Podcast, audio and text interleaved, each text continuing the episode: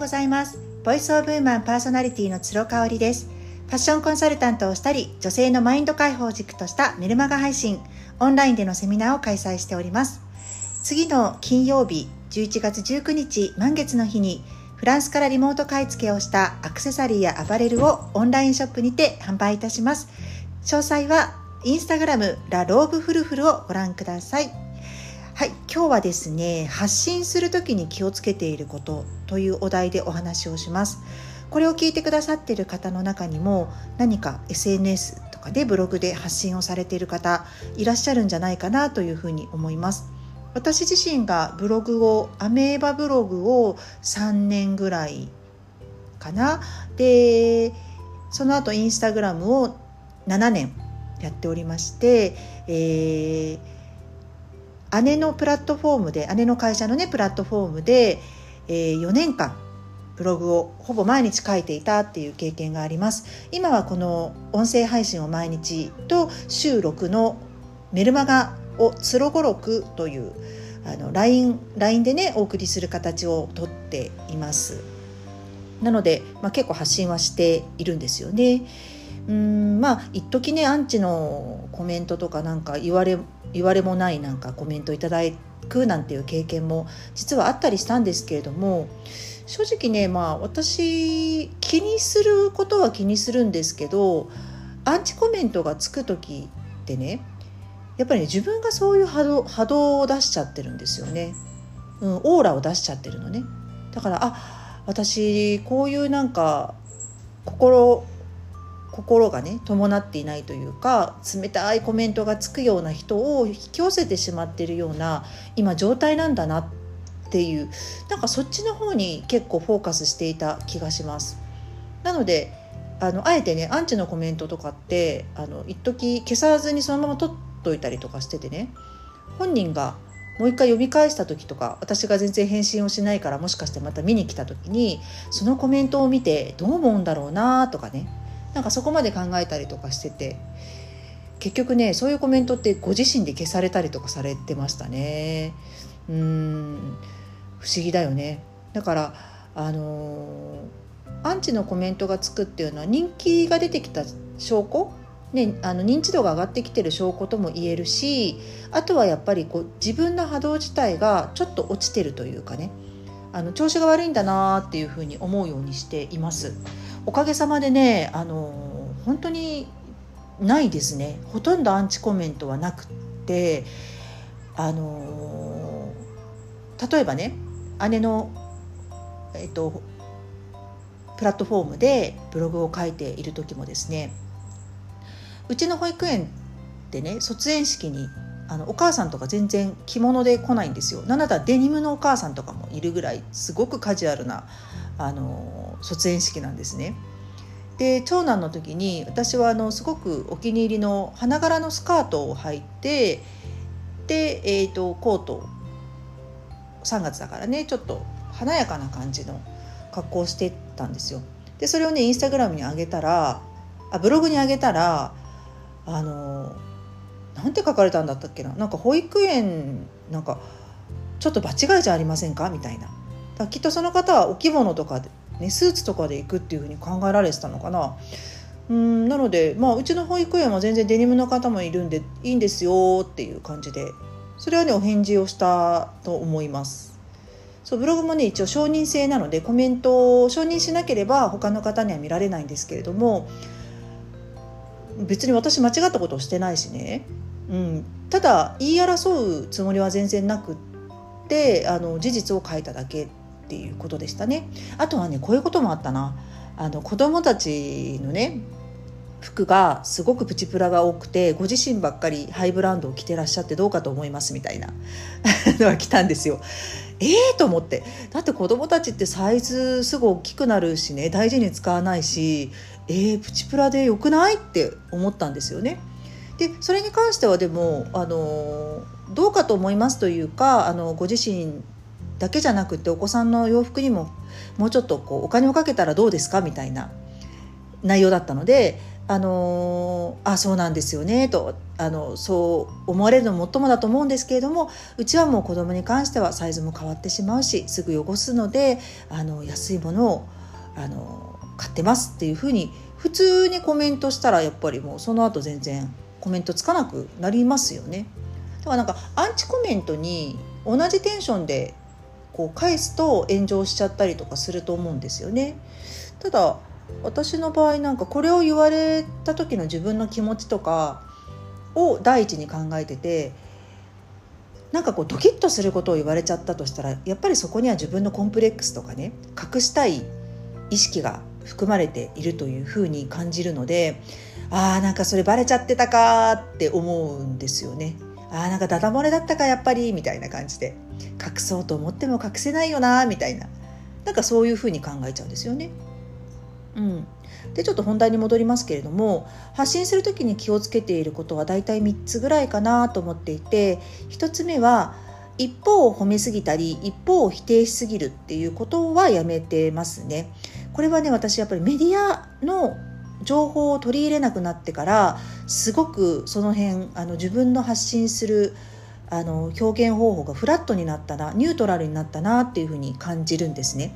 あの私昔はねやっぱり新聞テレビワイドショーのネタに一喜一憂して特に子育て真っ盛りの時ね子どもたちが本当に赤ちゃんの時とかって虐待のニュースを聞いたりとかあのそういう脅迫凶悪犯罪子どもとか弱いあのご老人とかが巻き込まれるようなあの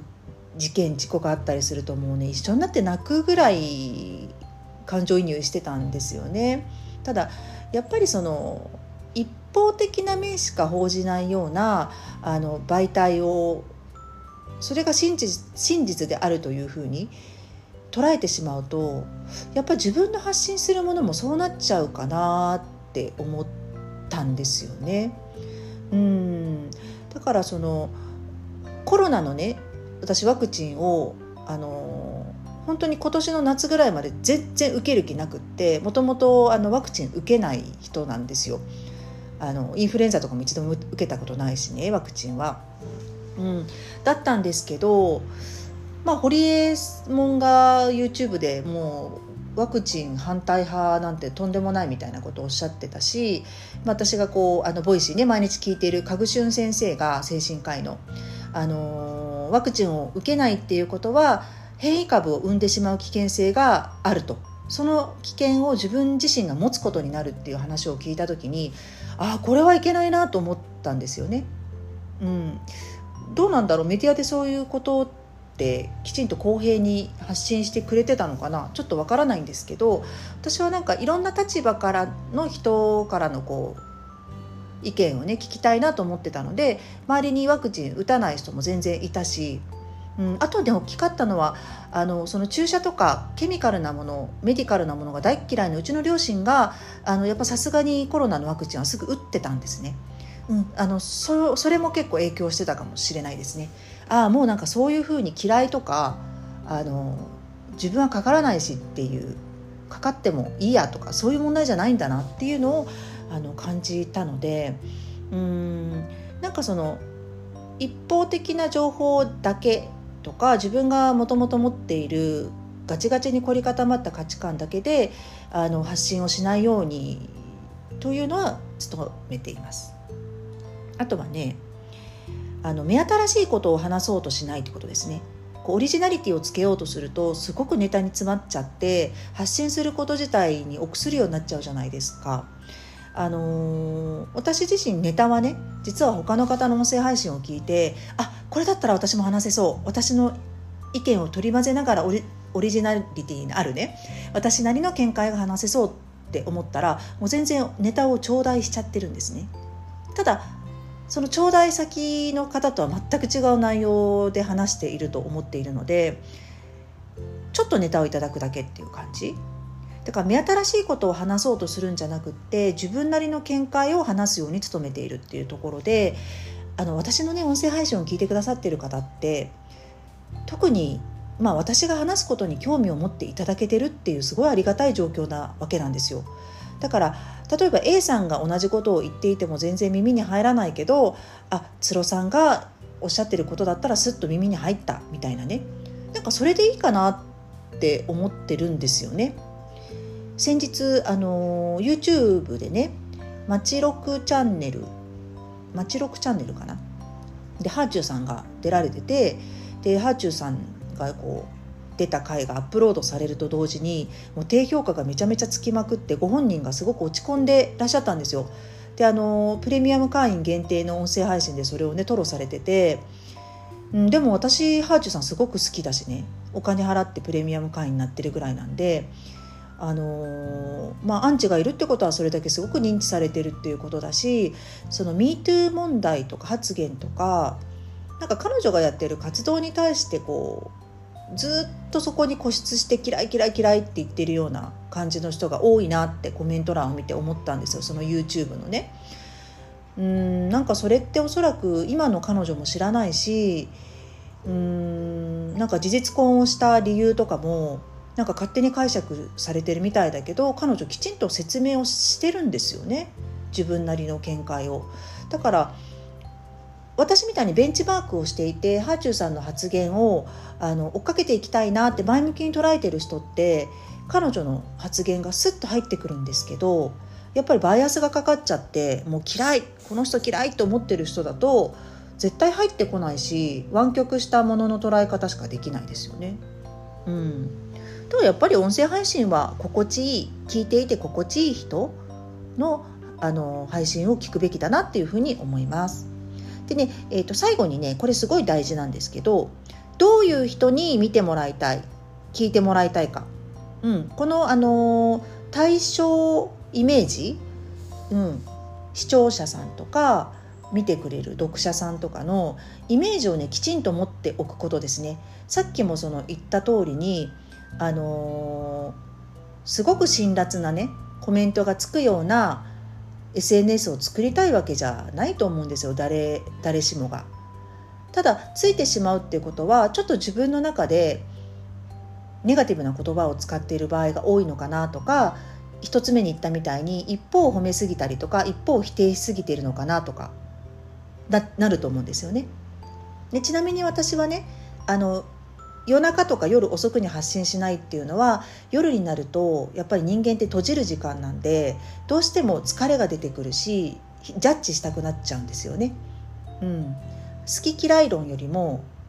よし悪し論を唱える人が夜になるとこうゾンビのように出てくるって私は思っちゃってるので夜にはやらない発信はしない投稿はしないって決めてるんですよね。そうするとやっぱりこう朝に対してエネルギーを持っていきたいな朝の時間を充実させたいなっていう人が集まってきてくれるようになるんですよね。これまあペルソナって呼ばれたりしますけれどもどういう人に聞いてもらいたいかどういう人に見てもらいたいかっていうあのきちんとしたターゲットをね具体的に思い描いておくっていうのはすごく大事なんじゃないかなっていうふうに思います。